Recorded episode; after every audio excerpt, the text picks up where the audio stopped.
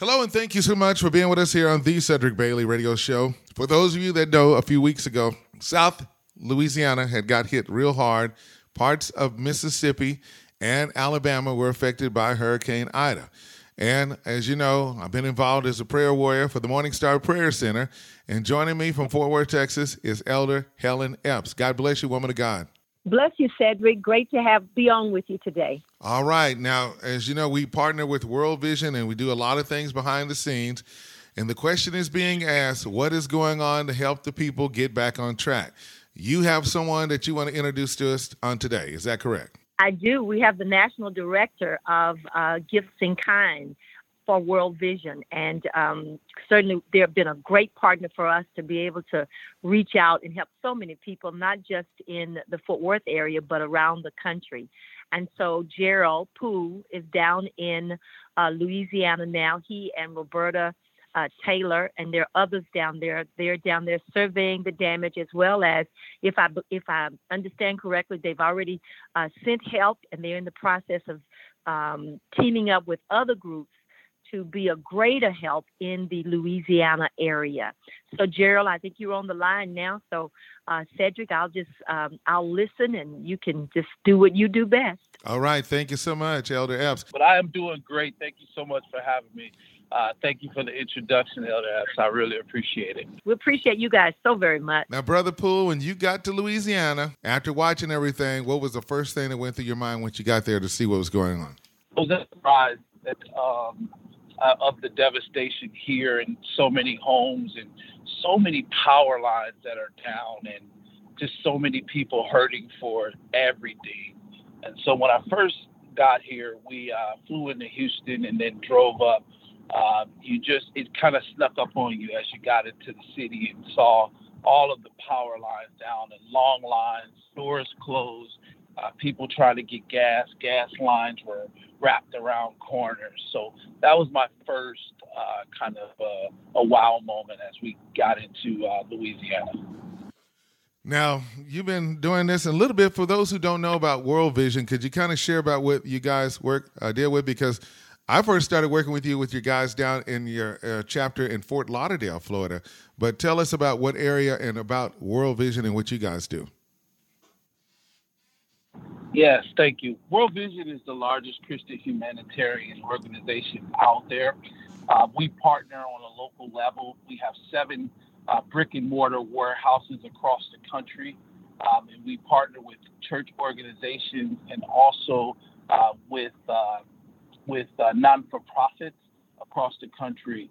And so our our main mission is to, is the children, um, and so we have a focus on uh, providing uh, service and providing goods to the most vulnerable in our communities.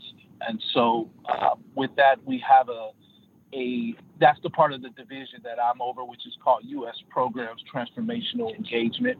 Uh, we have uh, also our humanitarian emergency affairs, which is what we are on now. We are in anytime there's a disaster, uh, we have a department that decides determines when we go out and what type of action we take. And So we try to empower the local churches uh, in the affected areas to be of service to get people the much needed supplies um, as quickly as we uh, we can. Um, and then the last thing we do is we partner internationally. Obviously, we have an international uh, ministry uh, that uh, child sponsorships is uh, is very heavy in what we do and try to bring uh, children uh, out of poverty, clean water into areas that we don't have clean water across the country, excuse me, across the world. Gotcha. Now, so what are the people doing as far as their conditions with electricity being down and no AC? What are they doing in the evening and the shelter and the food? What what what is the agenda there? So what I have been seeing is the city of New Orleans, um, they're very resilient people. I mean, there are uh, there are pockets who are getting electricity more and more each day. Um, but some of the areas that we were in today still are going to be at least three weeks at the very minimum before they get um, power. So what you see is you see community banding together. Many churches um, are having um, people come down um, and provide hot meals. Uh, the National Guard is here Um, you have uh, churches banded together, community banded together. Um, you see, you hear the sound of generators um, going in most places that uh, that have them. Um, but then you also see just children and, and families sitting out on the porch um, and just hoping and, and, and wishing and praying uh, that their electricity comes on any moment. It is hot. It is about 90 degrees here. The humidity is very high, and people are just trying to make the best out of it. Um, you would expect, or at least I would expect, for people to have a, a, a, a displeasure about their situation.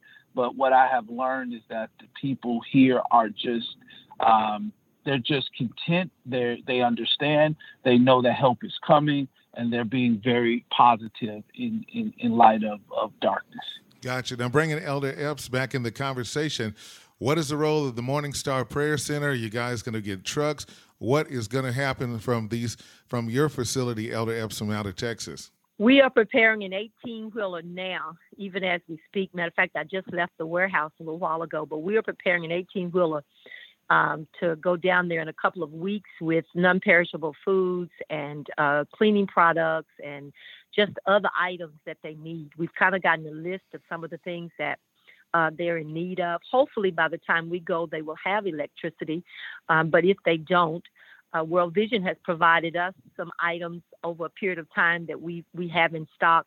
We will also take those items um, down, and um, we're partnering with a church down in um, Laplace, Laplace, Louisiana, with a pastor there, Bishop Andrews, who does a lot of outreach from his church and and their facility. So, what happens if any of our listeners, uh, their churches, they go there, they do a benevolent offering or do something special? Can they connect with you and then you make sure that it gets to World Vision? How does that work, Elder Epps? We, we work together as a partnership. Uh, if they connect us, then we can certainly direct them. They can go on the website, World Vision's uh, website, and um, they will know how to donate and World Vision certainly will utilize it to the best of their ability. And um, you know that World Vision has a great reputation, and the people will get help. Cedric, just partnering with us, you can see what World Vision has helped us to do, and how World Vision has enlarged our capacity just in this area alone. Gotcha.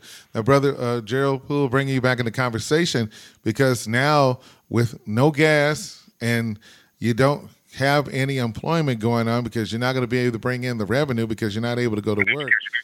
Um, I mean, this this could be a while. I mean, and then waiting on the government to do what they have to do. What uh, can you give out a website or, or, any words of encouragement how we can get our churches and community to work along with you? Yeah, absolutely, um, and that's a great observation. Um, for me, um, partnering with your local church or uh, partner alliances. Right now, we're working with uh, a church. We're working with several different churches, but one uh, church in particular, a community church in Covington, uh, Louisiana. Uh, the pastor Nate Young. He is uh, being very instrumental in directing us to churches that are in need. He's the one that has took us through and around Hammond and some of the other affected areas. So he's working with us. And that's how we do it. You know, we get local pastors to um, reach out and local pastors to use their connections uh, so that we may uh, spread out the resources as, as vastly as we can to reach as many people um, as we can. So, some of the things that people can do first of all, let's continue to pray. Uh, for Louisiana. Let's continue to pray for our, not only just Louisiana, but Mississippi, um, also in New Jersey and New York. Uh, there's there's just some things going on all across our country. So let's continue to keep our country in prayer. But then let's also start to pray for some direction and leadership inside of these uh, cities and uh, the parishes um, that they could uh, discern and make some good decisions as to where to best use the resources that the towns have. Um, finally, uh, worldvision.org um, is where people can go to and they could donate uh, money and they can uh, partner with any of their local warehouses. As I said before, we have seven warehouses across the country. Each one of those uh, warehouses are participating in gathering resources to send down um, to a church here so that the church can partner in the neighborhood to get the resources out. So let's continue to pray uh, for the leadership, continue to pray for World Vision, and continue to pray for the people of uh, Louisiana. Gotcha. It seems like you're in it for the long haul because you're going to probably be down in about two, three weeks, maybe a month or so. But whatever it takes, and we want to commend you and World Vision for what you're doing. Please tell Sister Roberta Taylor we say thank you as well. And Elder Epps, do you have a closing comment that you want to share at this time? I just want to close with a prayer, Cedric. Go right ahead. Father, we thank you today for all of your many blessings, God. We thank you for World Vision and for all of the other nonprofits that go in to help in times of great dis- uh, desperation. I pray over every leader now in the name of Jesus. I ask that you strengthen them, that you lead them, that you guide them, that you direct them, and that out of this disaster, something great will arise. Uh, a spark of leadership will arise, and people will know that there is a relation in the community that will make a difference. We pray over all the pastors, God all of the pastors, all of the volunteers, each and every one that has a part in helping to make a difference in the lives of people that have been displaced around the country, up and down the Mississippi up line, coastline, up and down Florida, New Jersey, wherever it is, Father. We pray now for your peace, for your direction, and for your guidance. In Jesus' name, amen and amen. Thank you so much, Elder Epps, for the prayer. Amen. And, and Brother uh, Gerald, we thank you so much and uh, God be the glory. And we pray that that uh, people will stay focused on uh, on God in a desperate time like this, and we continue to pray that the people will work together to help them get back on track. It's going to be a it's going to be a challenge, but we know with Amen. God all things are possible. Yes. Thank you so much for having me. We got more coming up, so keep it here on the Cedric Bailey Radio Show. Exodus 13 and 21 says, The Lord went before them, a pillar of cloud by day and a pillar of fire around you, you are surrounded. The Lord is my light.